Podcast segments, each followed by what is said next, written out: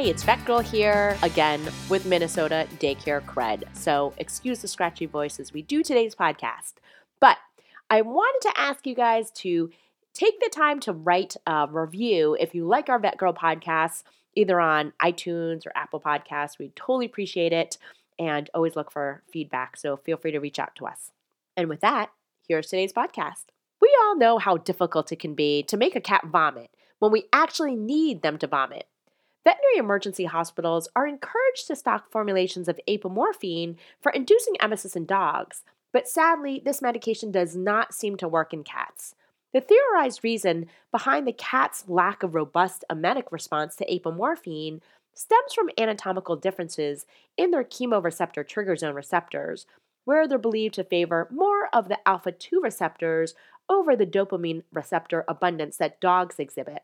For this reason, most hospitals carry xylazine, an alpha 2 adrenergic agonist more commonly used in large animal anesthesia.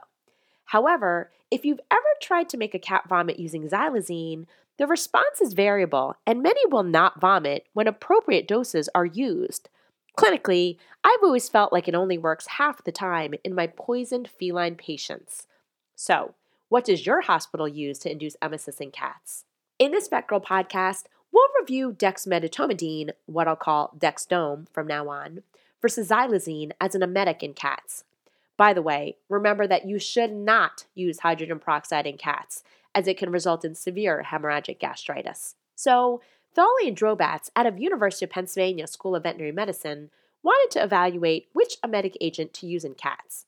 In a retrospective study called Assessment of Dexmedetomidine and Other Agents for Emesis Induction in Cats, 43 cases from 2009 to 2014, the authors reviewed records from 2009 to 2014 at the Matthew J. Ryan Veterinary Hospital at the University of Pennsylvania to assess whether emesis in cats was successful using either dexmedetomidine, xylazine, or hydrogen peroxide. They also looked at the time it took until production of emesis after the emetic agent was administered to the patient. A total of 43 cats were evaluated. In this study, the reasons for emesis induction were mostly related to toxin ingestion, such as lilies, rodenticides, NSAIDs, etc. But string ingestion was also a relatively common cause. Remember, we don't typically induce emesis if it's a linear foreign body, only when it's recent ingestion, and that we confirmed that the linear foreign body is not in the duodenum or there's no plication seen on radiographs. In this study, hydrogen peroxide was administered to 3 or 7% of the cats at a standard canine dosing of 1.5 to 2 mils per kg and was ultimately unsuccessful at inducing emesis in all three cats. Again, please stop using hydrogen peroxide in your cats. Xylazine was administered at a median dose of 0.44 mg per kg to 25 cats, or 58% of the cats. Most of the cats received the xylazine intramuscularly, but one cat received the drug intravenously. By the way, be careful doing that because it makes them really, really sedate and hypotensive. In the cats that received xylazine, emesis induction was successful in 11 of the 25 cats, or 44% of the time. That fits with my clinical experience of it only working half the time.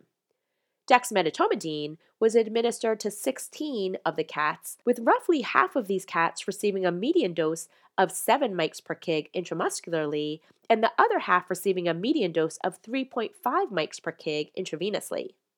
Emesis induction was successful in 81% of the cats, 13 out of 16, induced with dexmedetomidine. For the three cats with unsuccessful emesis induction with dexmedetomidine, their median doses were a bit lower than the average IV dose at about 2 mics per kg, but a statistically significant difference between the successful and unsuccessful IV doses was not found. When in doubt, go bigger. Interestingly, although the study did not show statistical significance between intravenous and intramuscular administration of dexdomitor, all cats that received intramuscular dexdomitor vomited, whereas only six out of nine cats administered IV Dexdome vomited. This suggests that perhaps intramuscular administration is the best route to give to induce emesis in cats. Thawley and Drobatz also found that the elapsed time between drug administration and successful emesis for xylazine was 10 minutes and for dexdomitor was 5 minutes, although these results were not found to be statistically different. even better, however, for us inpatient emergency critical care types. The only adverse effects reported from the emesis induction agents was sedation following induction with xylazine in two cats and sedation following induction with one cat with dexmedetomidine. These cats were all successfully reversed with yohimbine or atipamezole, respectively. So, what can we take away from this VETgirl podcast? For cats, dexmedetomidine and xylazine hydrochloride, alpha adrenergic agonists, are centrally acting emetic agents that work on the alpha receptors of the chemoreceptor trigger zone and are much safer on the gastrointestinal tract as compared to hydrogen peroxide. Based off this study, dexdomitor outperforms xylazine and hydrogen peroxide when used for the purpose of emesis induction in cats. Keep in mind that the use of apomorphine and hydrogen peroxide are not recommended for cats, as they are ineffective or can result in severe adverse effects like hemorrhagic gastritis, respectively. By the way, for dogs, xylazine does not reliably produce an emetic response in dogs and thus is not recommended as an emetic agent. We prefer apomorphine or hydrogen peroxide in dogs. As for cats, adverse effects seen from alpha adrenergic drugs can include bradycardia, sedation, tremors, and respiratory depression.